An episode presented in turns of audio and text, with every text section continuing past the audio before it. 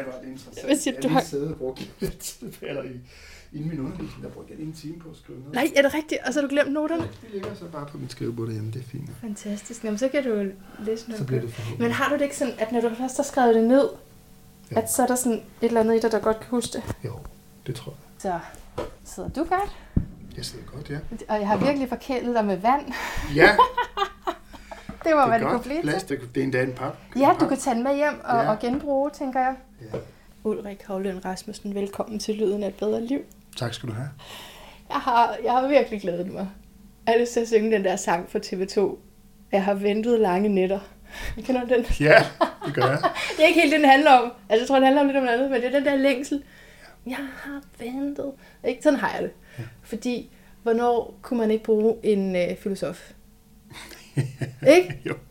Altså, det, er jo, det handler om livet, Ja. og hvordan i alverden man skal gøre det, og hvad Mm. man skal orientere sig efter. Øh, Så hvis jeg skal introducere dig, så sådan langt nede på dit CV, så har du titlen filosof. Men så er der også en masse, der er bygget ovenpå os. Ikke? Og du har også din egen øh, virksomhed, der hedder Terapiens Essens. Ja. Så hvad refererer du egentlig, hvad siger du egentlig om dig selv, at du er?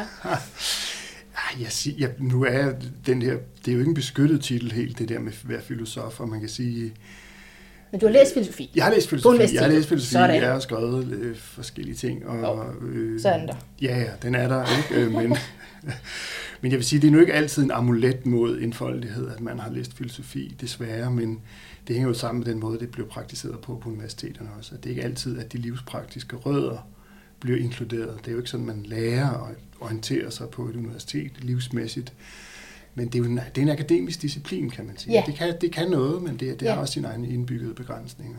Ja, og derfor har du så taget de andre ting. Ja, det kan man sige. Så Mm. øh, ud af det, der voksede en interesse for blandt andet psykoterapi og øh, meditation, spiritualitet, i mangler bedre, altså åndelighed, ja. hvad end det er for noget. Ja. Men, øh, men, det, men det ligger selvfølgelig i kortene i filosofien, og det er det, man finder ud af, når man har beskæftiget sig med, når man har gået til eksamener i det på universitetet, og det er ikke, så er det ikke givet, at man får den her dybde fornemmelse for, hvad teksterne refererer til. Men det kan, det, kan, det kan så træde frem senere i livet. Det gjorde det i mit Ja. tilfælde. Ja. Det gjorde det i mit tilfælde. Og så nu har jeg så haft lejlighed til at genbesøge mange af de her klassiske tekster, og det er som at få åbnet øjnene på ny, synes jeg. Ej, det forstår jeg virkelig godt. Ja. Jeg forstår godt, hvad du siger. Og, altså, eller jeg tror jo, jeg forstår dig. Det er jo også en filosofisk. Hvis man begynder at blive filosofisk på alting, så er det svært at udtale sig. Kender du det? Ja, ja det har du ret i. Forstår du nu egentlig? Nej, men øh, jeg har en følelse af, at øh, det resonerer, fordi hvis man også som pur ung læser på universitetet, og ikke har prøvet, øh, det har man jo bare øh, i sagens natur, ikke som 20 år eller hvor gammel man er, så er det først senere hen, at der er nogle af altså de her sådan gamle filosofer, de ting, de har udtænkt, øh, som går op for en, ikke? Ja. Man selv har prøvet det. Ja, det tror jeg, du har ret i. Jeg tror, du har ret i.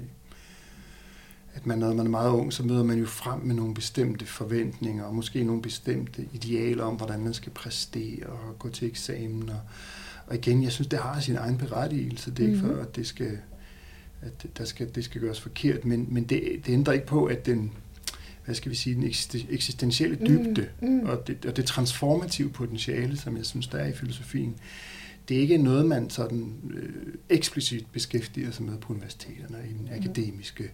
Det er i hvert fald et fåtal, der gør det. Der findes nogle enkelte undtagelser, Okay. også i en hjemlig sammenhæng, men, Mm-hmm. men det mest almindelige er, at man, man, man skal gøre sig god til at gå til eksamen Ja. og skrive opgaver. Ja. Og det, øh, det er jo ikke altid, at man så helt får øje på, at der er, også er et andet antændingspotentiale i teksterne. Ej. Men prøv at høre, hvor godt du taler. Ikke? Det er, er det filosofien? Det kan vi jo nok også. Det, kan, det har nok også at gøre med den akademiske del Ja, det af det alligevel. Ikke? Altså, så, så det er også derfor, jeg så nødt vil smide barnet ud med badevandet, men Ja. ja. man kunne så ønske sig en, måske en, øh, et tættere ægteskab ja. mellem de to. Ikke? At Noget det er integration der. Integration, ja. Ja, Mm. men så er det måske også færdigt at kunne komme ind på det, eller hvis det krævede. Ja, det ved jeg ikke. Hvordan vil man vurdere det? Det er jo nogle af de problemer, der kan være. Ikke? Altså, hvordan skal man aflægge regnskab for, for selvindsigt, Ja, for eksempel. Ikke? jo. Det er jo ikke jordens enkleste opgave. Så Altså, i, i den her episode, vi har tænkt på, at vi skal tale om dyderne, ikke? Jo. Øhm, og jeg har fået tilsendt en rigtig, rigtig god artikel, som du har skrevet. Øhm, og dem har du sikkert skrevet mange af, og måske også om de andre dyder, men den her om mod. Ja. Og du kalder den en kærlighedsaffære med det ukendte. Ja. Og der, der er simpelthen, ikke det jeg ikke vil spørge dig om, der er simpelthen så meget. Men, men vi kunne lige starte med, hvorfor er du interesseret i, i dyderne? Hvornår, mm. Hvordan blev du det? Ja. Man kan sige, altså for det første tror jeg, at vi måske, hvis jeg må have lov, lige at starte med sådan lidt et sprogligt oprydningsarbejde, Ja. fordi når en, en almindelig dansker hører ordet dyder, så er der måske en tendens til at tænke på, at man skal sove med begge hænder over dynen og Ja. bræ- brænde sine kortspil og hælde snapsen ud i rendestenene. Altså sådan noget, ligesom mm-hmm. vi tænker på et dødsmønster eller sådan noget. Absolut. Mm. Men sproghistorisk er der jo en forbindelse mellem ordet dyd og dulighed, så det Mm. mm. egentlig er anlægnet i den artikel, og også min optagethed af dyderne, et spørgsmål om livsdulighed. Mm. Og jeg har også i artiklen der kaldt det for livsorientering. Ja. Altså det at finde retning i sit liv. Øhm, og det, der er jo en, altså, det gælder også for det græske ord arete, som ligger til grund for, for dyd. Ikke? Altså de, hos de gamle grækere, der har man arete, som er et eller andet med øh, ypperlighed. Altså det, det bedste. Den mindst dårlige oversættelse af det til engelsk vil være excellence. Mm. Og øhm, ja, man kan sige, hvorfor interesserer man sig for det? Fordi man jo måske synes, at det, det er, altså måske det taler til et generelt ønske i mennesket om at gøre, gøre sig umage, Mm. gøre tingene godt, Mm. øh, og måske endda gøre dem fremragende. Ja. Men det er ikke jordens enkleste opgave, bliver vi ret hurtigt. Så, så man kan godt have ambitionen, uden man kan se for sig, hvordan det skal lykkes. Og det er vel noget af det, som jeg synes, den, den klassiske filosofi, de gamle grækere blandt, an- blandt andre, har noget begavet at sige om. Mm. Ja. Ja, du skrev i vores mailkorrespondance anvendt aritologi. Ja, Ikke? jo, jo det var en, øh, en avanceret måde at sige. Det er en fin, ja, fin betegnelse. For, for dydslærer, eller? Ja, det kan man sige. Mm. Mm. Altså, hvordan skal vi egentlig se for os en reaktualisering eller en rehabilitering Mm. mm. af, af dødstænkningen Ja. her i det 21. århundrede? Vil du høre, hvorfor at, øh, jeg er begyndt at tænke på dyderne? Ja, meget gerne. Det er fordi, at jeg er ved at tage et kursus i øh, tarotkortlæsning. Okay. Yes. Kender du tarotkortene? Nej, det er, ja, altså, jeg kender det her navn Ja, ja, ja, naturligvis. Ja. Ja, men ikke sådan. Ej, det er ikke helt rigtigt faktisk, øh, fordi øh, nu ved jeg ikke, om man vil sige, at jeg har nogle, vi har hjemme i min kæreste og jeg, vi har øh, nogle Osho-kort. Ah. Og der, der, det, det er jo nok ikke helt tarotkort, men der er vist et eller andet, men vi, vi vender dem nu bare sådan lidt mere Ja, frit, frit det kunne være, ubesværet. mås- måske er de baseret på det, eller... Ja, Ja. sådan noget. Ikke? Men, Ja, men, okay. men, ja, men det, er, det er noget andet, du Ja. tænker på. Siger. Ja, altså når jeg er ved at tage kursus i det, så er det hele den her øh, dannelsesrejse jo altså, mm. Som øh, gerne skulle ende ud med øh, det gode liv og oplysthed i virkeligheden. Ja. Og oplysning, ikke? Ja. Øhm, og, og dyderne der er, nu skal jeg se, om jeg kan huske dem. Fortitude, nej, jeg tror, det starter med temperance, Mm. øh, fortitude, justice, prudence. Ja. Jeg kan dem kun på engelsk. Yes. Men det svarer fuldstændig til Sokrates. Okay, det er ja. der kardinaldyd. Det er kardinaldyderne, ja. Det er, også, Sokrates altså, det er også det, der har så fedtet sig ind i... Øh, altså, hvad det, du skriver også selv i din artikel her, at alting er en, er en række fodnoter til Platon. Ja, ikke? ja det så ja. på den måde er det baseret på hinanden. Men øhm, når jeg prøver, at, hvis jeg skulle sidde og sige, hvad er, hvad er de her øh, engelske ord, jeg lige fik fremsagt, hvad er det så? Så synes jeg, at fællesnævneren er, at det handler om at kunne beherske sig. Mm-hmm. Hvad siger du til det? Er det, er det rigtigt? Det er ikke sikkert, jeg... Ja, det er i hvert fald en af dem, du nævnte, ikke? Altså temperance, det er selv, en Ja. selvbeherskelse eller en besindelse, at man Mm. besinder sig. Øhm, det, der kommer tættest på mod af dem, du nævnte, det er fortitudo. Ja. Altså det, det, det er den her tanke om kraft eller styrke Ja. til at uh, konfrontere det frygtsomme. Det er en måde at sige det på. Mm-hmm. Så, så, øh, men, men det er jo rigtigt nok, at den her... Ja, det er et spørgsmål, hvad man skulle fremhæve som, som den, den overlægger, der ligesom, eller den par, Ja. det paraplybetegnelse. Hvis der noget vil samler dem. Ja. Ja. Altså jeg tror, nu, nu kender jeg jo bedst til, til sådan den græske tænkning på det her område, og der, der tror jeg, at visdom vil være fællesnævner. Ja, okay, og det kan jeg bedre lide. Okay. Ja, det tror jeg, det tror jeg, det tror jeg, vi vil sige øh, visdom. Øh, Men ja, okay, og, det, og du har også øh, en, en rækkefølge, jeg måske går ind i her, men, men øh, det er fordi, du starter med at sige, at øh, når vi tænker på noget som meget dydigt, så tænker vi på alt det, vi ikke må, for eksempel. ja, ikke? det er godt sagt. Ja. Øhm, og så siger jeg også, at når jeg læser ind i det, så læser jeg også det her med egentlig at beherske sig. Så, Mm. så det er jo dejligt, jeg elsker ordet visdom, Men mm. så snart det kræver noget af os. Ja.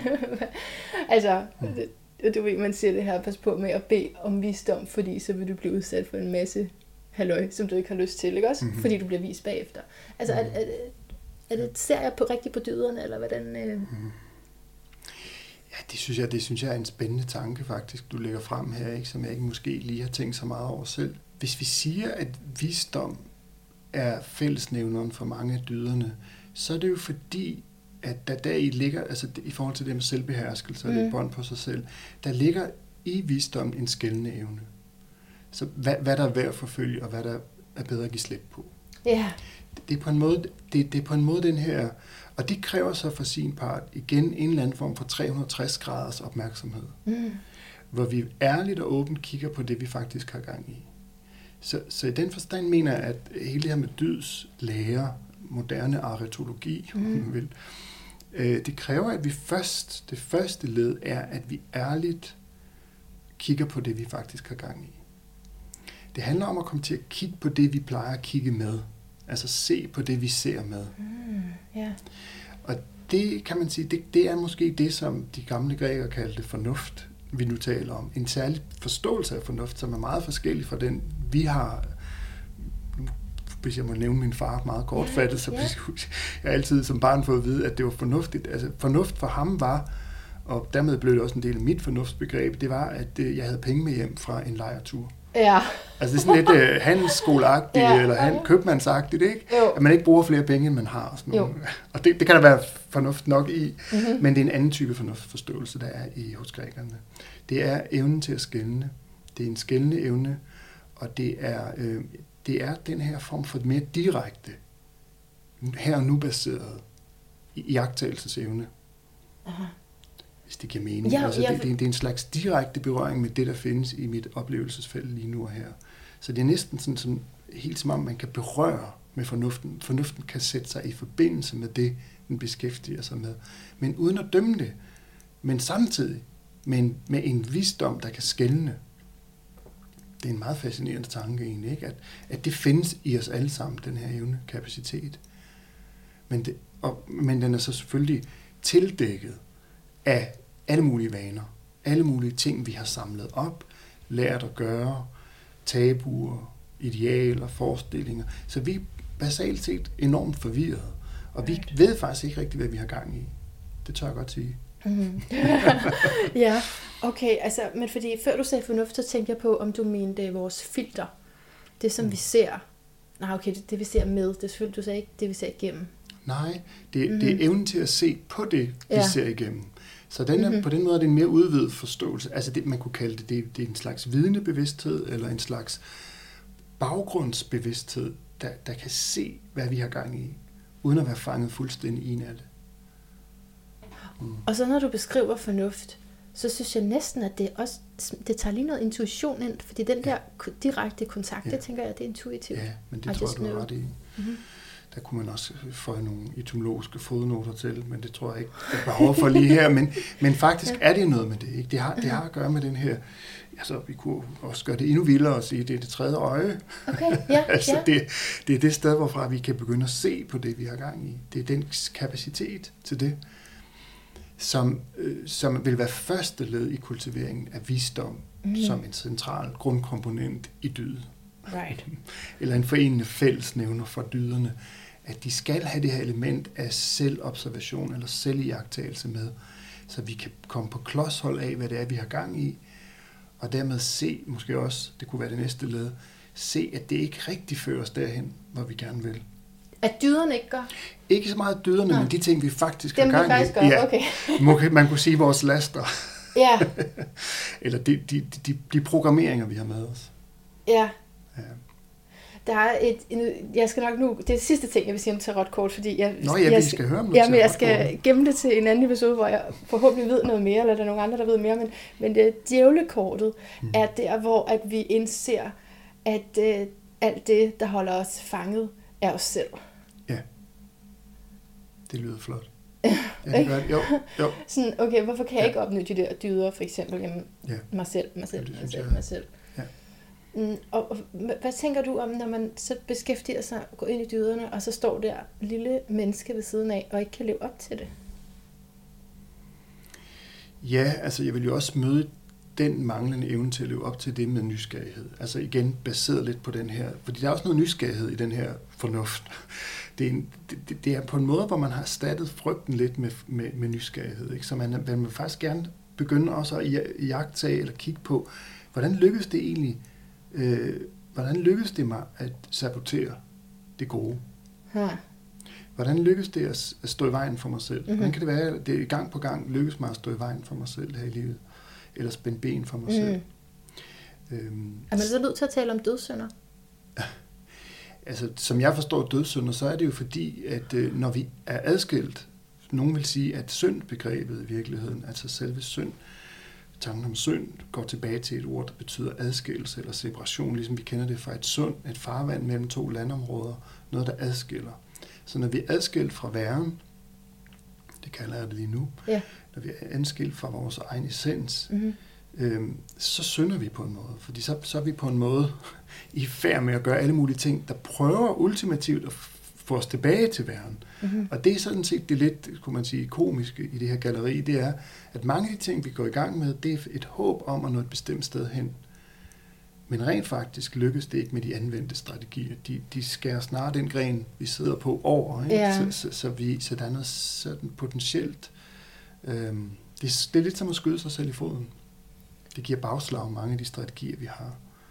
Vores dydige strategier, altså dem, når vi prøver at opnå Nej, nu taler jeg faktisk ja. stadig mest og alt om, om det, som vi kan sige, vi almindeligvis har gang i, og som ikke er så dydigt. Vanerne. Vanerne, mm-hmm. lige præcis. Vanerne, mm-hmm. ja. Om du, fordi du spurgte om dødssynder. Og, ja. og, og, og det sted, når man kommer det sted hen, så føles livet dødt. Så er det mekanisk repetitivt. Det er det, som, det minder om det, som Freud kaldte for tvang. Altså sådan noget, der genafspiller sig fra man, det første, der sker om morgenen, når man står op og slår mm. øjnene op. Det minder i påfaldende grad om det, man, der skete dagen inden. Ikke? Groundhog Day, er der ikke en film, der hedder det?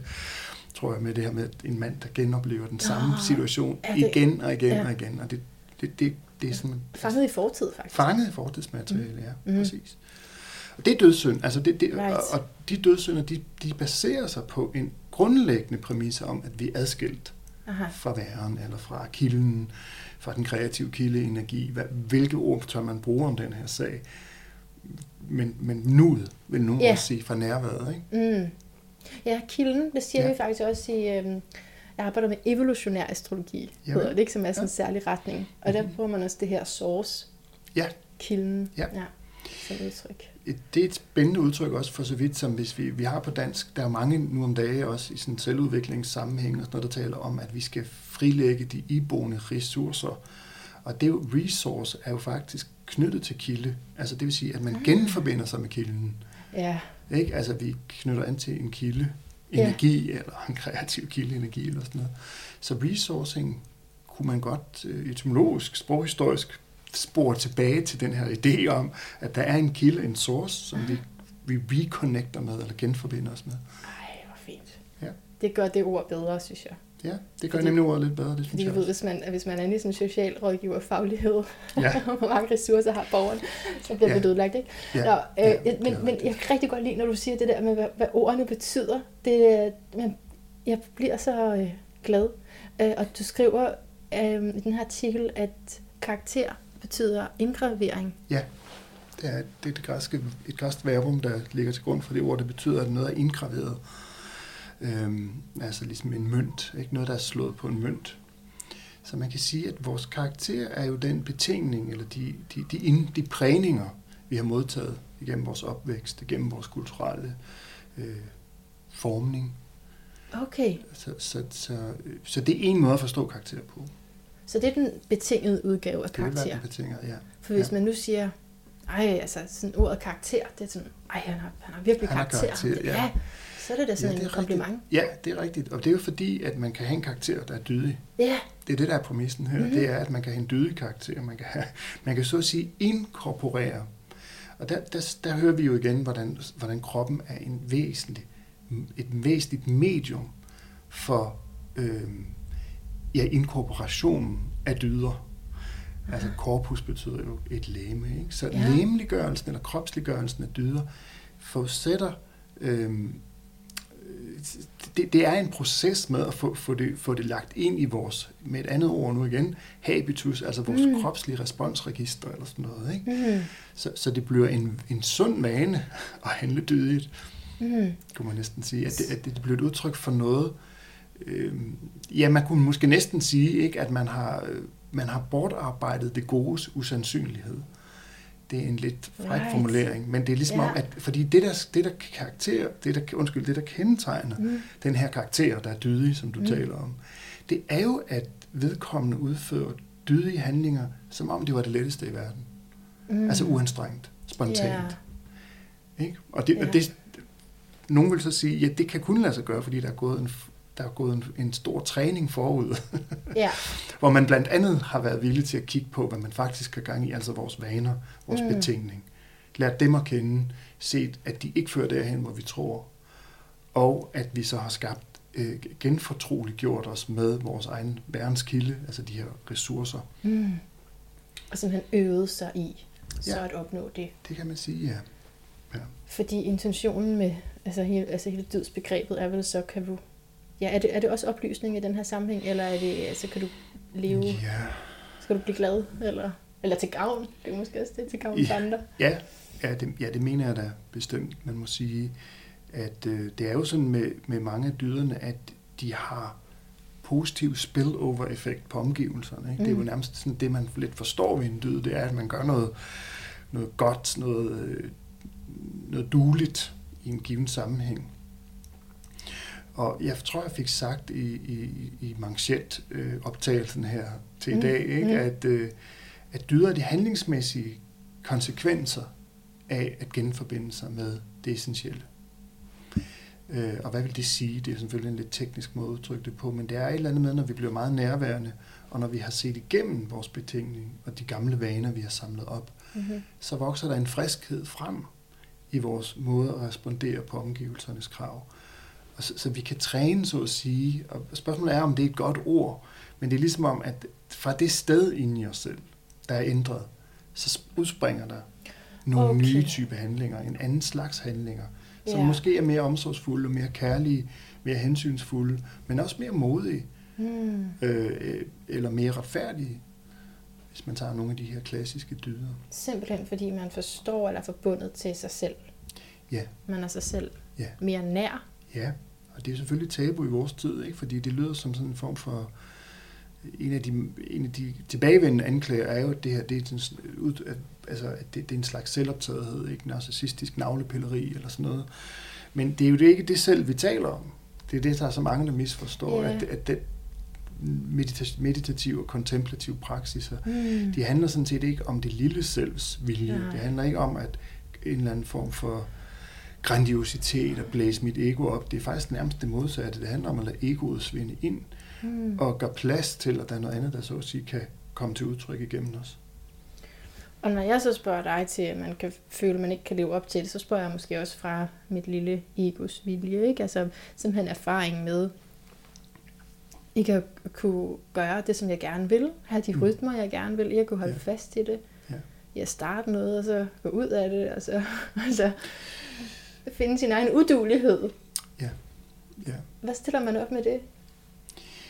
Ja, altså nu, jeg vil jo sige, nu det er jo lød næsten som om du var ved at cit- cit- citere Paulus i en meget berømt passage Jo, her, ikke? Fordi jo. det er jo rigtigt, ikke? At vi alle sammen kender det med, at, at det gode, vi gerne vil, det gør Mm. vi ikke, og det dårlige eller onde, vi ikke vil, det kommer Mm. vi til at gøre. Mm.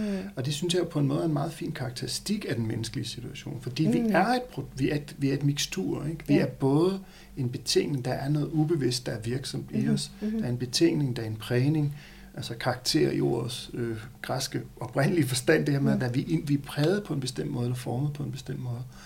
På den ene side, og på den anden side er vi også, er vi også øh, er der noget i os, der er ubetinget.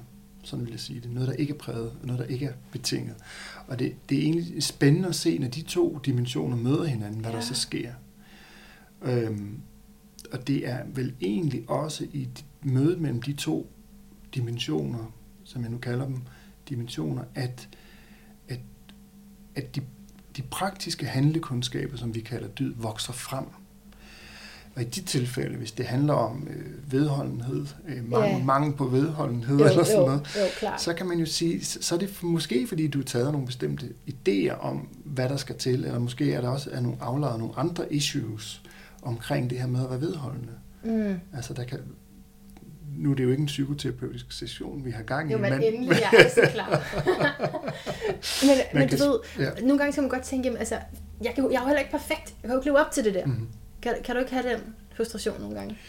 Øh, jo, bestemt. Og man kan sige, der er problemet jo hele, hele bestræbelsen på at, at være det perfekt. Altså et, et typisk benspænd for overhovedet nogensinde at blive det.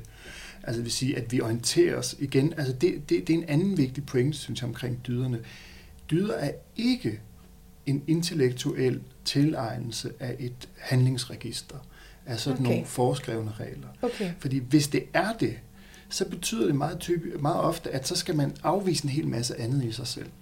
Ja. Så, sige, så opstår der indre konflikt og indre krig. Mm-hmm. Det er mere interessant at gå en anden vej og sige, det handler faktisk om, som jeg sagde før med kroppen, ikke? At det er nærmere som om, at det handler om at ændre de kropslige skemaer, hvis jeg må udtrykke det på den måde, der ligger til grund for vores måde at være medskaber af vores oplevelse på. Altså det vil sige, at der er nogle kropslige aflejringer, mm-hmm. som Mhm. vi er nødt til at først at stifte bekendtskab med og lære bedre at kende. Så vi kan se, at der er faktisk noget, der går forud for vores mentale panorama og den måde, vi kigger ud på verden. Det kunne meget vel være noget, der er i kroppen. Og at dyder er et- fra det perspektiv øh, mere et spørgsmål om først at identificere de her skabeloner, kropslige skemaer eller kropslige skabeloner, og dernæst se, at de ikke fungerer. Mm. At de ikke fører os derhen, hvor vi gerne vil. Ja. Og så kan man skabe et rum deromkring. Altså, når man så ligesom giver slip på nogle af dem, Right. så kan de transformeres. Så dyd handler om at ændre det sted, hvorfra vi interagerer med omverdenen, mere end det handler om at knytte an til nogen, eller tegne abonnement okay. på nogle idealer om, at jeg skulle være anderledes. Okay, men så der er jo de her fire. Er det Ja. også fire, du opererer med, eller er der flere? Ja, man kan sige, det, jo, det er jo meget forskelligt. Okay. Og jeg ved ikke, hvor mange jeg lige opererer med. Jeg tror, jeg tror Aristoteles har 11 eller 12. eller Ja, okay. Noget. Ja. Og øh, Platon, Sokrates siger man 4 eller 5. Der var en af dem, du, du, du nævnte ikke gudhengivenhed. Det nævner han også nogle steder i sine tekster. Det kan være, jeg ikke er kommet til det endnu. Ja, det kan selvfølgelig være. Ja. Øhm, men ja, der, det, det, det, det er omdiskuteret, hvor mange der er. Okay. Ikke? Men der er ligesom nogle en kardinaldyder. Okay, så, så det er måske lidt for meget sådan at gå igennem den, men samtidig vil jeg også godt sådan lige, altså lige sådan strejfe dem, hvad det er for ja. noget. For eksempel den her, du har skrevet med mod. Hvorfor, hvorfor titler du den egentlig øh, en kærlighedsaffære med det ukendte? Jamen helt ærligt, så er det vist noget, jeg har øh, er stødt på hos Osho. Ikke? Altså, okay. Det er ikke fordi, jeg har sådan et, et særligt forhold til ham, men det er et eller andet, en formulering, øh, Mm. Love Affair with the Unknown. Mm. Og jeg synes, det var, da jeg læste det i sin tid, det var faktisk inden jeg skrev artiklen her. Mm. at jeg synes bare, det, det blev bare ligesom hængende i mig, at det der med en kærlighedsaffære med noget ukendt. Og, og der er jo et eller andet i, at modet handler om at gå nye steder hen. Det vil sige, modet er den kraft, det der sætter os i stand til at gøre noget andet end det, vi plejer Ja, kaste os ud i noget, øh, gå i en anden retning, øh, dreje skuden, i, tage en ny kurs. Ikke? Og det, det, det kræver jo, at vi er villige til at udlevere os til noget, vi ikke har prøvet før. Noget, vi ikke præcis ved, hvordan går. Så der er et eller andet, der, så, så for mig er det et, et godt billede på, hvad mod også er, eller en måde Mm. at indkredse mod på det at sige, ja, det, det er faktisk, at vi kaster os i armene på noget, vi ikke ved, hvad er for noget. Kaster os ud noget, vi ikke på forhånd ved. jeg tænker, at med det her år 2020 har vi i hvert fald alle sammen blevet kastet ud i det, om vi Ja, vil det eller ej. Om vi så har mødt det med mod eller med, Ja. med, frygt, ikke? Det, det, Ja. det, er jo sådan set, det, er jo rigtigt nok, ikke? Man kan forestille sig de to reaktioner. Eller jeg vil jo næsten sige, at frygt er en reaktion, ikke? Og modet er en, en respons. Mhm. Altså der, der, det, det er ligesom om, jeg har behov for at skelne mellem reaktivitet, som stammer fra det gamle, som er Ja. vores vaner, som er ligesom et eller andet, Vi bare gør. noget vi bare gør, ikke? Ja. mens dyderne altid har en friskhedskarakter over sig, som jeg vist også skriver et sted i artiklen. Ikke? Så, altså, dyd handler altid om noget, der foregår i nuet. Mm. Det, det hjælper mig ikke meget, at jeg siger, at jeg i går var modig, hvis ikke jeg er det i dag. Hvis det, hvis det giver mening. Desværre. Altså, det- jamen det er sådan lidt, Ja, ikke? det Altså, lidt ærgerligt, man ikke man kan ikke rigtig skri- skrive det på sin konto der, Nej. fordi, fordi hvad, hvad, hvad nytter det mig i min nuværende situation, at jeg var modig for et halvt år siden?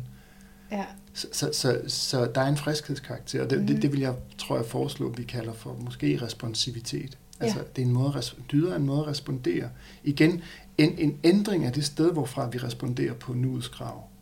Det er responsivitet, og det har forbindelse til, nu, til dyder, mens det reaktive, det baserer sig på fortid. Right. Det er, det, det, Det som vi bare er vant til at måden at takle det på. ja. Men når vi så kaster os ud i noget nyt, ikke? har du oplevet det nogle gange, at du er gået i gang med det, og tænker, nu gør jeg noget helt nyt, og så har du oplevet undervejs, at du er i gang med noget af det gamle. Har du prøvet det? Ja, det er, og det er en meget fin formulering, ikke også? Fordi det, det viser jo netop noget om den træhed og inerti, der er bygget ind i vores øh, betænkning eller vores personlighedsstruktur. Det er ikke jordens enkleste opgave. Det er hardcore. Og selv når vi skifter métier, eller skifter livsområde, eller får en ny kæreste, eller hvad det er, så før eller siden blev vi jo konfronteret ikke, med den, den kendskærning, at vi synes at havne nogle af de samme steder. Ja. Det, det, det, ja, det, Du knækker min pind. du bliver helt nervøs. Ja. ja.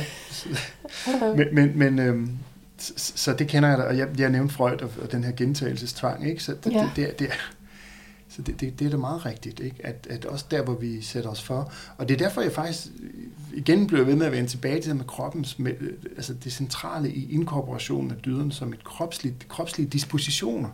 Altså det vil sige, at vi ændrer det sted i, på et kropsligt erfaret niveau, Mm. hvorfra vi interagerer med omgivelserne. Ja.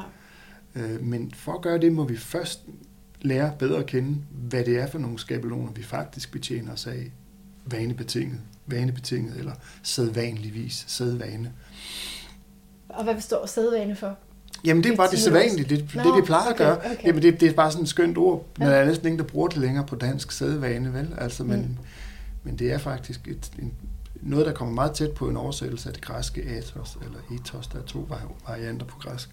Ethos. Så, ethos, ja, som, Ethos, som ligger nå. til grund for ordet etik, ikke? Og, og, Okay. og det betyder, Ja. en, af, okay. en, en af de sproghistoriske betydninger her er skik og brug, det man plejer at gøre. Mm. Og, så hvis vi skal undgå, at dyd bliver til etik i den forstand, at mm-hmm. vi bare gør det, vi plejer at gøre, mm-hmm. eller det, nogen har fortalt os, vi skulle til at gøre. Ja. Vi er jo alle sammen vokset op med en række tabuiseringer, Ja. pisk og gulerod, og, og det er ligesom om, det er ligesom det, vi, når vi kigger omkring os, ikke, så ser vi ligesom de lidt mistrøstige resultater af det projekt, Ja. ikke? at vi bare gentager, hvad vi har samlet op, hvad mm-hmm. vi har Mhm. med os. Mm. Men, men, det, men det er meget vigtigt, at vi at den her fornuft, som jeg talte om indledningsvis, eller visdom, den skal både detektere og opspore, hvad er det, vi faktisk har gang i, hvad er det, jeg har samlet op, og så skal den skabe plads til, at der kan ske noget andet. Og det er, det er måske også en kærlighedsaffære med det, med det, med det ukendte, Ja. mod til at øh, skabe tomrum, Ja. linje, altså pause, ligesom vi har mellemrummene i en tekst. Ikke? Vi kunne ikke læse en tekst, hvis ikke der var mellemrum mellem ordene, Right.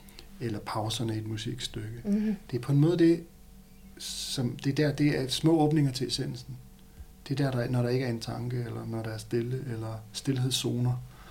Okay, så lige om lidt, så vil jeg godt tale ja. om terapiens essens. Men øhm, først kunne jeg godt tænke mig lige at høre sådan, så der er mod, hvad, kan du nævne bare nogen, som du tænker, det er ret vigtigt, vi lige får sagt de her dyder? Altså andre dyder end mod, Ja. tænker du på? Jamen altså, så er der jo retfærdighed, ikke? Det, Ja. det, det er jo også en central. Så er der visdom, som vi har talt om, ikke? Hvad end man, hvad, hvilke navn man nu end vil give det, men visdom synes at være den der forbindende, forenende fællesnævner bag, bag mange af dyderne. Det er det i hvert fald sådan hos Sokrates, ikke? Mm-hmm. Og der har jeg prøvet sådan at tale en lille smule om, hvad det er, der kan menes med visdom her. Mm. At det, det er på en eller anden måde en, noget med at se og jagtage og sætte sig i direkte ja. forbindelse med, Ja. ja. uden at dømme. Ja. Men samtidig, det er det mærkelige, At samtidig være i stand til at skælne. Ja. Så det er sådan en slags flydende skælneevne, Ja. der, der er i forbindelse med, med nuet, om man Mm. vil. Mm-hmm. Ja. Øh, Jamen, så har vi jo, øh, ud over retfærdighed, mod og visdom, så, ja, så en af dem, der, som, man, som man nok er svær at få rehabiliteret i en, i en moderne sammenhæng, det er jo så gudhengivenheden, som han nævner, ikke også? Ja. Men det kunne vi jo så kalde kildekontakt efter i dag, ikke? Eller Ja. resourcing, Mm-hmm. eller sådan noget andet. Mhm. Øhm, ja. I det hele taget hengivenhed, eller Ja. specifikt til noget større? ja, Det er et godt spørgsmål. Altså det, det, det, det, det, det, der menes her, det er jo en hengivenhed til, til det, der er større end os Ja, selv. ja, det ja. er det. Og, og det har man jo i traditionerne givet mange forskellige navne og gør stadig. Og det er, det er jo et moras at finde rundt i, fordi så snart man siger et navn for det navnløse, Mhm. så vækker det en hel masse associationer Ja. til live i os, som Ja. straks øh, fører opmærksomheden i en anden retning. Ikke? Jo, altså, og det fejrer lidt på mig, fordi at vi har, i vores mailkorrespondance fortalte jeg også, at jeg er fra sådan en religiøs baggrund, ikke også? ah, Og du øh, arbejder med den her mytiske måde at tolke bibeltekster på.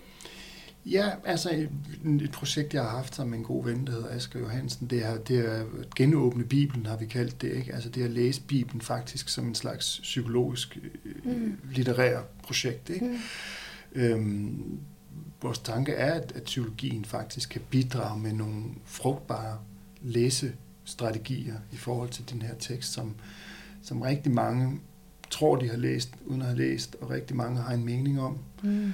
Og der er sådan en nedarvet kulturel ærefrygt omkring den, og det ene og det andet, men det er, rigtig, det, det er, det er ret fascinerende. Mm.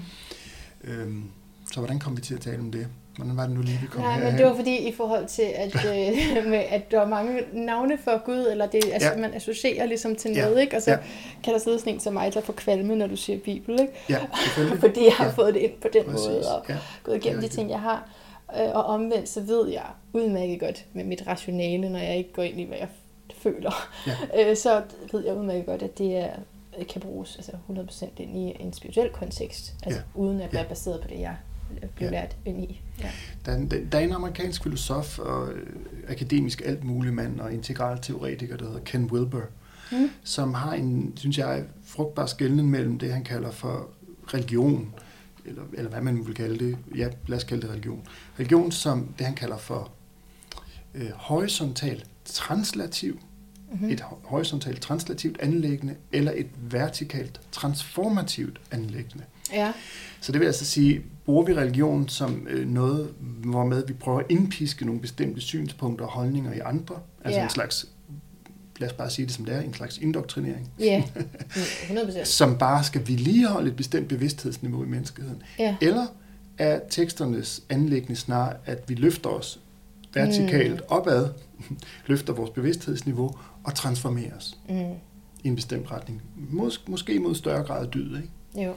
Altså bliver mere dydige, duelige, ja. livsduelige.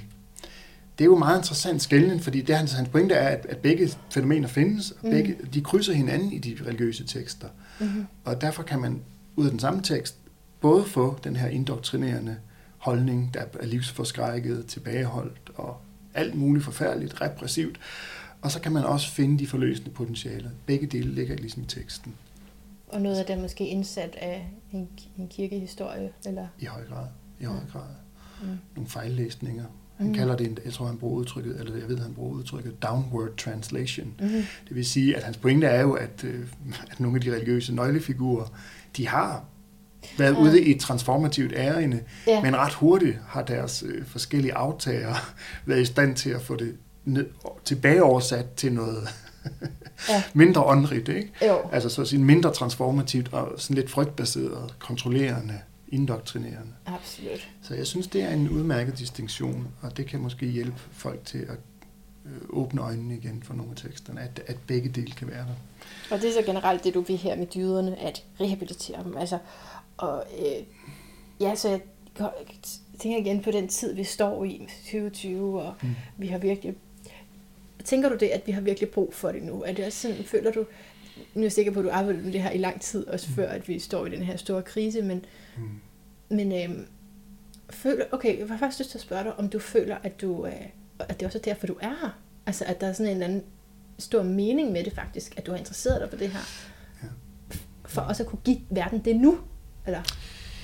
Ja, altså, det, det er måske lige at tage munden for fuld og sige, at det, altså, men, det, jeg, det jeg godt kan sige helt Ja. 100% sikkert, Ja. når du spørger så, så smukt, det er, jo, jeg genkender mere og mere øh, en form for øh, mission. Mm. Det er også et belastet kategori, ikke?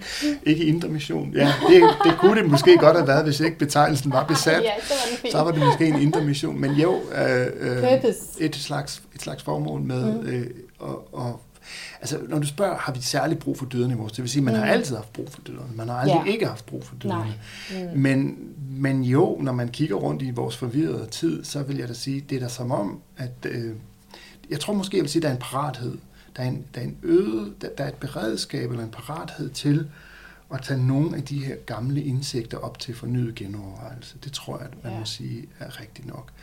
Der er meget smerte, der er meget livsorienteringskrise, der er meget retningsløshed, ja. der, er øh, der er ekstremt mange, meget materiel rigdom, og samtidig en følelse af eksistentiel, øh, måske indholdstomhed, eller det er, nogle, det er nogle af de ting, jeg, jeg støder på i hvert fald. Ikke? Så jeg tror, mm. at tiden er, er måske moden til, eller klar til dig. Den er klar til, til dig. Ja, okay, lad os sige det som det er, ikke? Jo, tak. jo, og så til terapiens essens, fordi jeg tænker, ja. For at have noget at orientere sig efter, fordi hvis vi siger, en dyd er ikke sådan en standardisering, hvor du bare skal gøre det og det og det, jamen så er vi nødt til at finde ud af noget terapeutisk med mm. selv, ikke? For, jamen, ja. hvad er det så, jeg skal, lige præcis jeg skal orienteres efter, hvis ja. jeg har, øh, eller ja, den her dyd mod, hvad ja. betyder det så i min kontekst? Ja. Er det så frit, at jeg helt selv kan vælge, hvad mod betyder for mig? Nej, det synes jeg da ikke. Nå. Det vil jeg være ked af.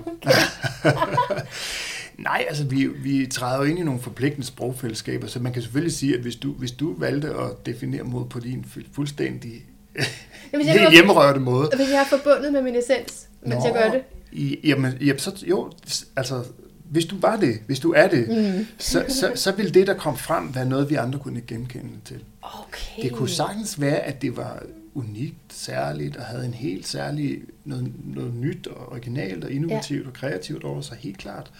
Men det vil være noget, der resonerede med os andre. Okay. Det vil jeg mene. Det er, det er sådan set uh, succeskriteriet. Ja, Eller? jeg ved man kan sige. Bestået. ja, altså, men, ja, det er bare, men det, det er fordi, på en måde, nu ved jeg ikke, om det var i den retning, du ville have mig, men man kan sige, noget af det, der kendetegner vores tid, er jo også, at der netop er den her galopperende form for konstruktivisme i omløb. Det møder man i hvert fald, når man underviser, som mm. jeg gør på de højere lærer, læreruddannelser, øh, læreranstalter. Ikke? Ja. Altså en eller anden forestilling om, at vi hver især render rundt i vores altså fuldstændig hjemmerørte konstruktion af virkeligheden. Og, og altså, det er altså en sandhed med visse modifikationer. Mm-hmm. Og det, det er måske en af de ting, som jeg også mener er vigtigt at adressere i vores tid, det er, at vi har mistet sansen for noget absolut eller ubetinget. Ja, Jamen, det er det der felt, jeg synes, der er lidt spændende jamen, og farligt. det er spændende. Det er, det er selvfølgelig, jamen det er tvækket svært, det vil jeg meget gerne øh, stå ved. For altså, fordi hvis jeg først har hørt dig sige, det mm. her, det må man ikke. Ja hvad skal jeg så gøre med det? Ikke? Øh, jeg kan det vil du aldrig høre mig sige. Nej, så vil jeg sige, Ulrik mener det. Men der er nogle andre, der... Og så bliver det så er det den skole og den skole. Ja, ja, og så står det her lille menneske totalt ja. forvirret. Ja, det er rigtigt. Jamen, der er nemlig den her orienteringsløshed og den her orienteringskrise. Ikke? Og noget af det hænger selvfølgelig sammen med... Altså, det, det, det er sådan lidt dobbelt bogholderi. Jeg beklager, hvis det er lidt komplekst, men jeg prøver så godt, jeg kan. ikke. Fordi på den ene side er der nogle gevinster i, at vi er blevet frisat til at øh, gribe livet, som vi nu har løst, konstruere, om man skal kalde det vores egne sandhed, men i hvert fald forfølge vores egne livsmål og sådan noget. Der er en enorm frisættelse i det. På den anden side er det ligesom om, at, at, at det, har, det er sket på bekostning af en sans for, at der er noget, der ikke er betinget. At der er, at der er noget, som... Øhm, altså igen, Ken Wilber, som jeg lige nævnte før, ikke? Han, han, han, bruger, han bruger metaforen med sådan et koldbrand. Vi er blevet følelsesløse over for, at vi at vi er følelsesløse over for absolute sandheder. Mm. Så, så det er et fravær, vi ikke engang registrerer som et fravær. Ja. Som ligesom koldbrand eller vævs, øh, sådan vævsbrand, ikke? eller sådan noget. Ja, så vi er følelsesløse. Vi er følelsesløse ja. over for fraværet af absolutter, altså mm. nordstjerner eller sådan noget, orienteringsgivende nordstjerner. Jeg vil så sige, der er jeg og dem, som har været i en religion eller en kultur, ja. en form for ideologi, hvor der har været en linje. Ja. Vi kan trods alt sige, øh, nej, jeg kan godt mærke fraværet. Forstår du? Ja. Jeg kan godt mærke øh, fraværet af ja. en retning. Ja. Ja. Øh, og, og, og det er også yes. meget fortvivlende nogle gange. ja, og det er jo ikke den, og så vil jeg så skynde mig for at til, det er jo ikke den form for absolut eller ubetingethed, Nej. som jeg ønsker at reintroducere eller Nej. genindføre. Altså det er ikke det, de gamle store religioner eller metafysiske systemer, sandhedsmonopol. Mm. Det er netop ikke det. Nej. Yes, Hvad er det så? Ja, hvad er det så? Jamen altså, øh, så skal vi vel tilbage til et eller andet. Altså, det kan jo kun blive nogle metaforiske indkredsninger, ikke? Fordi det... Ja. Øhm, Eckhart Tolle siger jo, at det, det er væren. Han kalder det væren. Hvorfor gør han det? Fordi han siger, at det er et åbent begreb. Der er ingen, der kan påberåbe sig monopol på det. Og så får han til, men udtrykket væren forklarer ingenting. Og så siger han så videre, men det gør Gud heller ikke. Og det har han fuldstændig ret i. Vi forklarer jo ingenting ved det. Nej. Øh, Så det er på en måde en slags selverfaret oplevelse af at være forbundet mm. med noget, der er større end os selv. Sådan kunne man sige det. Man kan så kalde det kilden. Den kreative kildeenergi, tror jeg, vi kalder det. Ikke? Resourcing til nogle ting. Jeg synes bare, at når så snart man adskiller sig fra de fleste andre, så er du nødt til at gå op med, når, altså, ja, så skal du lige Ja. pludselig finde ud af, om det er rigtigt eller forkert, Ja. på en anden måde, end hvis det er ligesom, jamen, det mener alle jo. Det er jo selvfølgelig, at det er Mm. forkert at lyve, så kan vi altid snakke om, det er svært at ikke at lyve, ikke også, Mm. nogle gange. Men, men hvis man står i en eller anden situation, som man ikke kender nogen, der har prøvet. Og så synes man har nogle helt ekstraordinære valg, uden fortilfælde, det er der jo nok, Ja. men ikke ligesom Ja. man ved af. Ja. Så, så Det kræver jo netop mod. og terapi. Ja, ja, altså, ja, men jo, jo, jo, altså jeg ser, man kan sige helt terapibegrebet, ikke? det kunne vi jo så også snakke lidt om, men altså, Mhm. man kan sige, det, det, det stammer rent faktisk i en af Platons dialoger, Laches hedder dialogen, der, der nævnes til terapeus, der er til en psyken på græsk. Det betyder at tage vare på eller drage omsorg for sjælen. Åh, oh, det er godt. Og det er jo også rart at høre, ikke? Jo. Altså, at, at, at man fuldstændig på, på de moderne universitetsuddannelser, for eksempel psykologistudiet, der vil man, vil man slet ikke høre tale om sjæl for det første. Det er jo fuldstændig outdated og obsolet.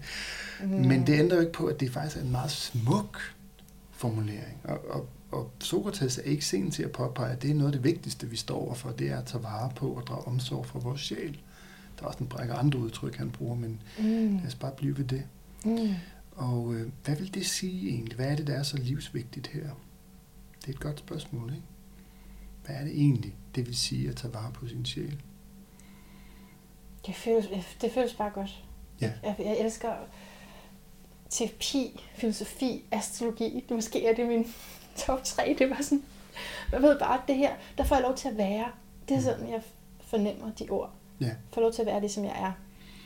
Og prøve at, for, at, prøve at forstå det, og prøve at gøre noget med det. Ja. Øhm, men så når du siger terapiens essens, Mm-hmm. så har du også tænkt lidt over, hvad det vil sige at tage vare på sin sjæl. Ja, det kan man godt sige, ikke? Altså, øhm, og det er jo igen, altså det kan man sige, hvad mener man, hvad mener jeg med det essentielle, eller essens, hvad mener jeg med det? Øh, en enkelt måde at sige det på er måske, at det essentielle, det er det, der bliver tilbage, når alt det overflødige er taget væk. Yes. Øh, alt det, vi ikke behøver.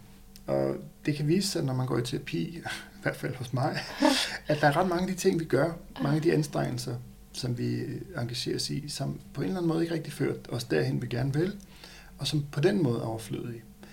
Men det er så vigtigt igen at bevare et perspektiv på, at der er alt, det er faktisk også en sokratisk indsigt, det, her, at, at vi gør aldrig det onde med henblik på at gøre noget ondt.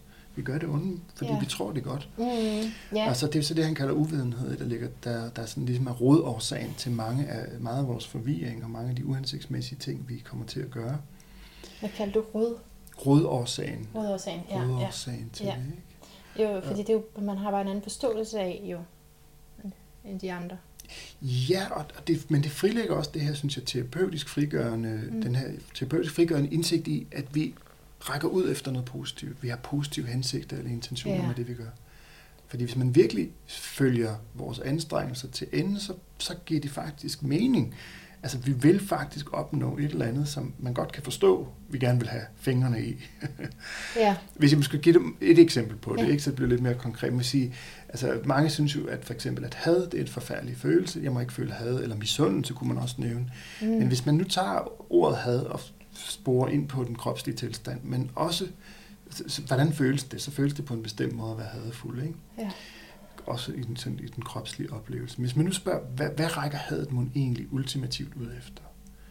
Ja, for det første, men det man måske først kan se, det er, at jeg har lyst til at slå en eller anden ihjel, eller til Mm. mm. at gøre nogen, ikke? Mm. Man siger, jamen er det egentlig ultimativt længsel? Hvad kommer der ud af, de, hvis de nu forsvandt fra jordens overflade? Ja, så vil der faktisk være en fredfyldthed. ja, man bliver fri. Jeg bliver fri, og jeg vil, Mm. det vil, jeg vil opleve en eller anden form for fred. Ja. Så, så det vil Ja. sige, at den ultimative intention bag hadet Mm. er, er fred. Og det kan man jo ikke synes er en dårlig ting. Right. Men man kan godt synes, at had, hvis det får, får frie tøjler, og vi ikke forstår det til bunds, at det, at det skaber rigtig meget, øh, mange problemer i verden. Ikke? Altså, at vi, er, vi er, at vi er drevet af had. Mm. Men jeg tror, det er vigtigt at kortlægge de her, de, de, altså de her positive, kunne man kalde det, intentioner eller hensigter med de her svære eller problematiske eller upopulære effekter. Arbejder du på den måde? Ja, det gør jeg. Altså hvis jeg kom og sagde, at jeg har det svært med min familie, Ja. og du ved, for min skyld behøver vi aldrig ses igen, Ja. så vil du Ja. sige, så vil du sige, hvad ligger der bag det? Øh, Ja. øh, Hvad er din intention? Hvad er ønsket? Jamen, så er det få fred, faktisk. Ja. Jeg ikke behøver at skulle det mere. Ja, og så, så er det jo en vigtig tilføjelse her også. Ikke? For det første, at vi så klart og tydeligt indser, at når vi er, når vi er hadfulde, så er vi ikke i fred. Så er vi ikke fredfyldte. Og at den fred, vi længes efter, findes lige for næsen af os. Hvordan? Ja, blandt andet når vi slipper, øh, når, når vi ser klart og tydeligt, at hadet ikke fører os derhen. Vi for Mm. det første møder det, fordi typisk har man også en dom omkring hadet, ikke? Jo, Så den må man først til, til Ja, side. Det var det, jeg sagde med den her fornuft, ikke? Den her Mm. 360 graders fornuft. Først til side sætter vi dom. på det. Se, lad os nu møde det, som om det ikke var et problem. Ja. For at forstå lidt bedre, hvad det handler om. Ja. Hvad er det, man egentlig havde rækker ud efter?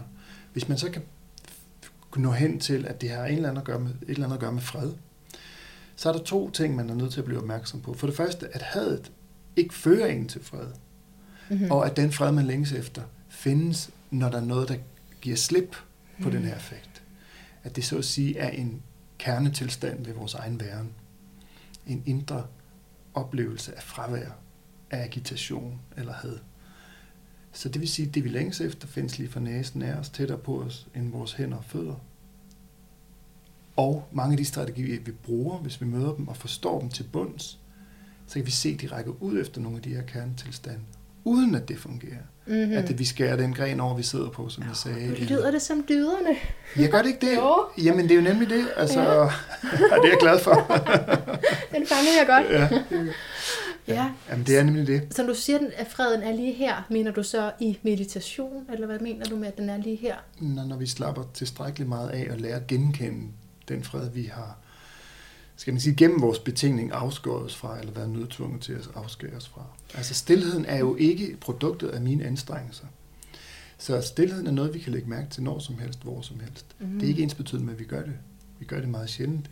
Vi er i det hele taget sjældent opmærksomme på det ubetingede. Så hvis vi lige vender tilbage til Gud og det absolute, Ja. så en måde at gøre det mere anskueligt på, det er jo at sige, hvad nu hvis Gud er stillhed? Ja. Så er det lidt sværere at gøre det til en monopoliseret religion, mm. Der banker andre over hovedet, i hovedet med Mm. et eller andet, de gør forkert. Og der findes vist nok en sufi, der har sagt noget retning af, at Gud er stillhed, og alt andet er en dårlig oversættelse. Ja. Det er smukt sagt. Jo. Jo. Ej, men det, der skal næsten en pause ind der, var? Ja. Jeg skal næsten ikke sige noget. Nu tænker jeg, det er simpelthen... Det skal lige have lov at stå. Wow. Okay, men øhm, så har jeg jo dit horoskop, Ulrik også, som jeg gerne vil sige lidt om. Det er jeg meget spændt på, fordi jeg, jeg ved ikke særlig meget om det, den slags Nej, jeg kunne godt horoskoper. Altså, og i øvrigt, øh, fordi jeg kom til at skrive til dig, at vi har øh, Mars i vederen, og det har vi kollektivt, men du har altså ikke dit horoskop, det har jeg bare lige brug for at sige Nå, til dig, for okay. at lytte lige med os. ja, det ja, det er bare, nej, nej, det er kollektivt, ikke? Øh, Ja. og, og, og resten af året og lidt til, øh, så er der den her, og det er jo fordi, jeg sagde, at det passer godt med Mars i vederen, at øh, du sender mig en artikel om mod, Nå, fordi det kunne, ja. Øh, men anyway, så har jeg dit horoskop, Ja, som jo er, hvor planeter, asteroider, punkter var i det øjeblik, du blev født. Ja. Det, som du har arbejdet på i tidligere liv, i høj grad bliver gentaget i det her. Altså, nu er det sådan en, en, en generel ting, at vi starter fra, hvor vi slap. Så det kan man sige om alle. Men lige præcis dig, det er understreget, at du har arbejdet på et særligt livsområde, og skal udvikle det igen i det her liv. Mm-hmm. Så jeg ved ikke, om det giver dig følelsen af, at der er noget, du allerede vidste, eller på en eller anden måde kommer med det i højere grad, end andre, der måske skulle læse længere, eller hvad ved jeg. Men det er i hvert fald, det er i hvert fald en måde, ikke? mm-hmm. Og, og hvad er det så for noget? Så er det 12. hus temaer, som er alt det transcendente, kunne du sige. Alt det transcendente. Okay. Øhm, sådan, så, så det, der er vi rigtig meget over i at tale om livsformål, og hvorfor er du her, hvad er det, du skal sende ud til verden. Det, som du så har med dig, og som jo skal bruges dertil, det er øh, en, en enorm dydighed. det kunne man godt sige, sjælehus. Det kunne man godt sige. Øh, nøjagtighed og en lyst til virkelig at tjene andre. Mm. Altså faktisk flere, flere ord, som du har sagt her i dag, synes jeg også sjælehus ord. Altså sådan, øh, der kunne for eksempel også godt ligge noget øh, sparsomlighed, som, som din far sagde der, ikke? Yes. altså at gøre jo. tingene ordentligt og effektivt og sådan. Øh, men altså en længsel efter at tjene, og jeg ser det bare sådan dobblet op på den måde, at, at det er foregået tidligere, men det skal, og det skal videreudvikles. Mm. Altså, altså kan du genkende, at, det, at der er noget, der sådan er blevet stærkt for dig på et tidspunkt i dit liv, hvor du føler, at ja, at det måske er altså noget... Det, det, det jeg jo kan sige, at i hvert fald er, øh, altså for det første tak for, for, for, for dine ord. Det, det, er jo, det er jo der er der sådan et metafysisk vingesus, når man hører sig selv blive sat mm. i noget stol, varme stol på den måde. Mm. Det er meget interessant, synes jeg. Øhm, altså, jeg, jeg, jeg var meget tidligt tiltrukket af filosofien i mit liv. Mm. Altså, jeg tror lidt usædvanligt tidligt i den forstand, at, øh, øh, at det er jo ikke så mange, der måske ved, jeg, jeg læste jo Steingotters Sofies Verden i 8. klasse, og mm. det blev jeg egentlig bit af et eller andet der, allerede der. Mm. Jeg vidste, altså i første G vidste jeg, at jeg ville læse filosofi. Mm. Og det var ikke noget, der sådan var opbakning til fra min forældres side. Altså de, de, de dømte det nu heller ikke sådan. Selvom jeg tror nok, min mor havde gerne set, at jeg blev læge eller sådan noget, i stedet for, apropos at tjene andre. Men, yeah. men, men det er jo interessant, at jeg så faktisk var vendt tilbage til hende og sagt, at jeg er blevet sjælelæge. Ja. Ikke? Altså filosofi, som er en slags sjælelægevidenskab. Hvad sagde hun så, da du sagde det? Så den holder ikke. Jeg synes, jeg synes, så synes at min lønseddel skulle se anderledes ud. ja, ja, ja, det er det. Men ja. øh, meget spændende, altså. Ja, noget, ja. Den transcend, det, det var 12. hus, den transcendente ja. dimension. Ja, det åndelige. Det og, og vi kunne også sagtens sige det navnløse. Ikke? Ja. Altså, for hvad er det egentlig? Ja. Øhm, ja, og, ja, så jeg kunne sige meget mere, men i hvert fald lige, bare lige sige til lytterne, at du er tyr. Det er også meget rart at vide, hvad stjernetegnet, ja. så er du altså en meget fin tyrenergi, som, som jeg faktisk kunne forestille mig, kunne forårsage, at du øh, måske, altså, altså, du kunne måske godt have udgivet mere, end du har. Altså, ja. fordi jeg tænker, tyren vil gerne, vil gerne gøre det langsomt, dit sjette hus vil gerne gøre det perfekt. det, det, lyder, det lyder ret spot on, det der. Det lyder meget spot on, faktisk. Det, det er faktisk næsten lidt chokeret over, at du siger på den måde, fordi det er øh, en tilbagevendende psykologisk kernekonflikt i mig, at, at der både har en remmer, den der perfektions ja. tanke om, at ja. det bliver aldrig rigtig færdigt, og jeg, den artikel, du har læst der, havde jeg meget besvær med at få sendt afsted, fordi jeg synes ligesom, der kunne foldes mere til, og det kunne også gøres mere klart og mere tydeligt, og så jeg er ikke gode venner med at få tingene færdige rigtigt, det er jeg faktisk ikke. Øh, og hvad var det, du sagde? Så var der noget med langsomhed, ja. det kender jeg også godt. Ja. ja. Så, de så to jeg håber, jeg får et, et langt liv, så jeg kan nå at få lavet lidt Jamen, mere. det er du nødt til. Fordi det kommer ikke til at gå meget hurtigt. Der er noget med struktur. ja, ja. Som gerne vil have det ordentligt. Men jeg er sikker på, at du har rigtig mange bøger i dig udover det. Fordi du er godt nok inde og røre ved noget meget spændende. Og som sagt også noget, som jeg føler ud fra dit horoskop, er noget, du har beskæftiget dig med før. Det, det, det kan jeg i hvert fald ikke afvise. Nej, det er jo svært. Det er bare en påstand, ikke? Så sidder man her. ja, men øh, det er meget spændende, synes jeg. Okay, Ulrik. Jeg skal også starte til at slippe dig, selvom det er svært. Men øh, mit sidste standardspørgsmål er jo, hvad er din lyd af et bedre liv? Og må man gerne svare sådan lidt langsomt. Så langsomt. Øh, de gamle pythagoræer, de havde en idé om, at universet udsender nogle melodiske klange, mm. som er guddommelige, enormt smukke. Og grunden til, at vi ikke hører dem, er, fordi de har været der hele tiden. Og det synes jeg jo også, apropos væren og den, de, den her, øh, det, det hus, vi taler om, med ja. transcendente, den transcendente materie. Ja. Det, er jo, det er jo netop det, der er så interessant ved det essentielle. Det er, at vi, vi er så forhåndsfortrolige med det, at vi bestandigt overser det.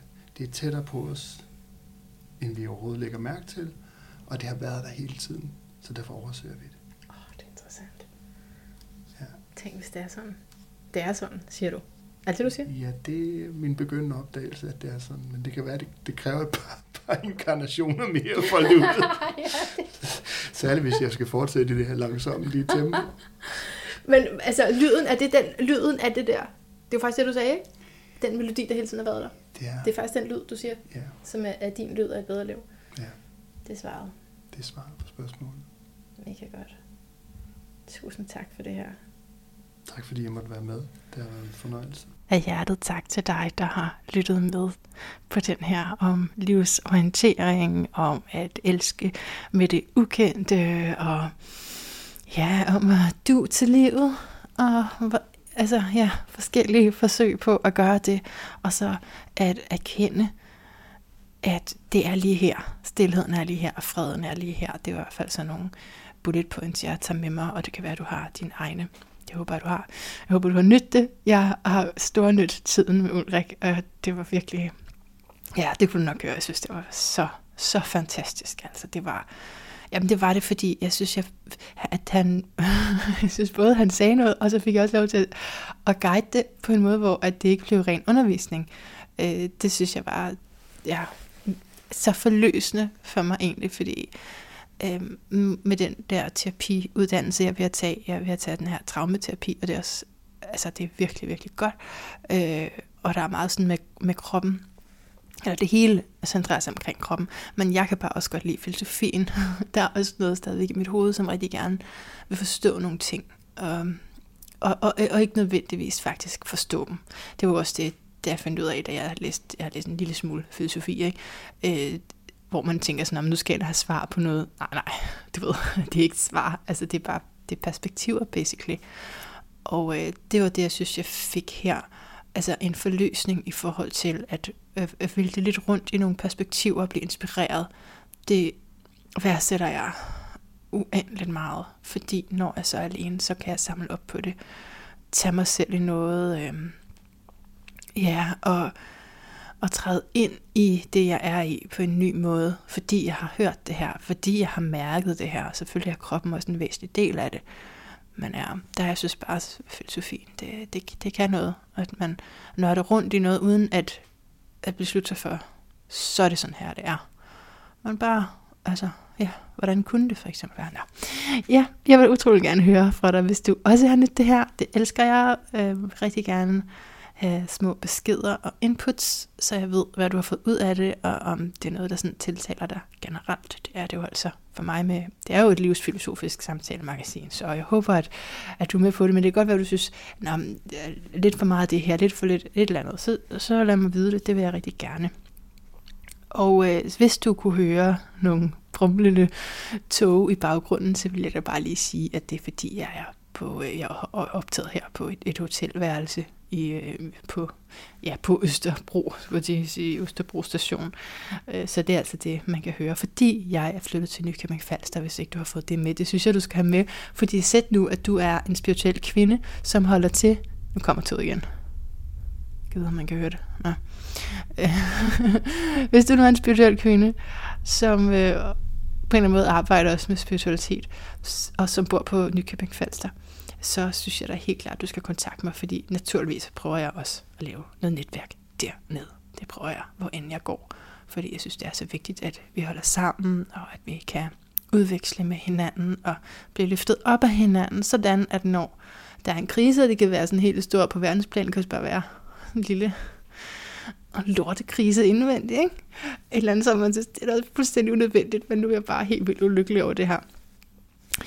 Så er det bare rart at vide, at man har nogen, og også man har nogen, som ser livet i et vist lys.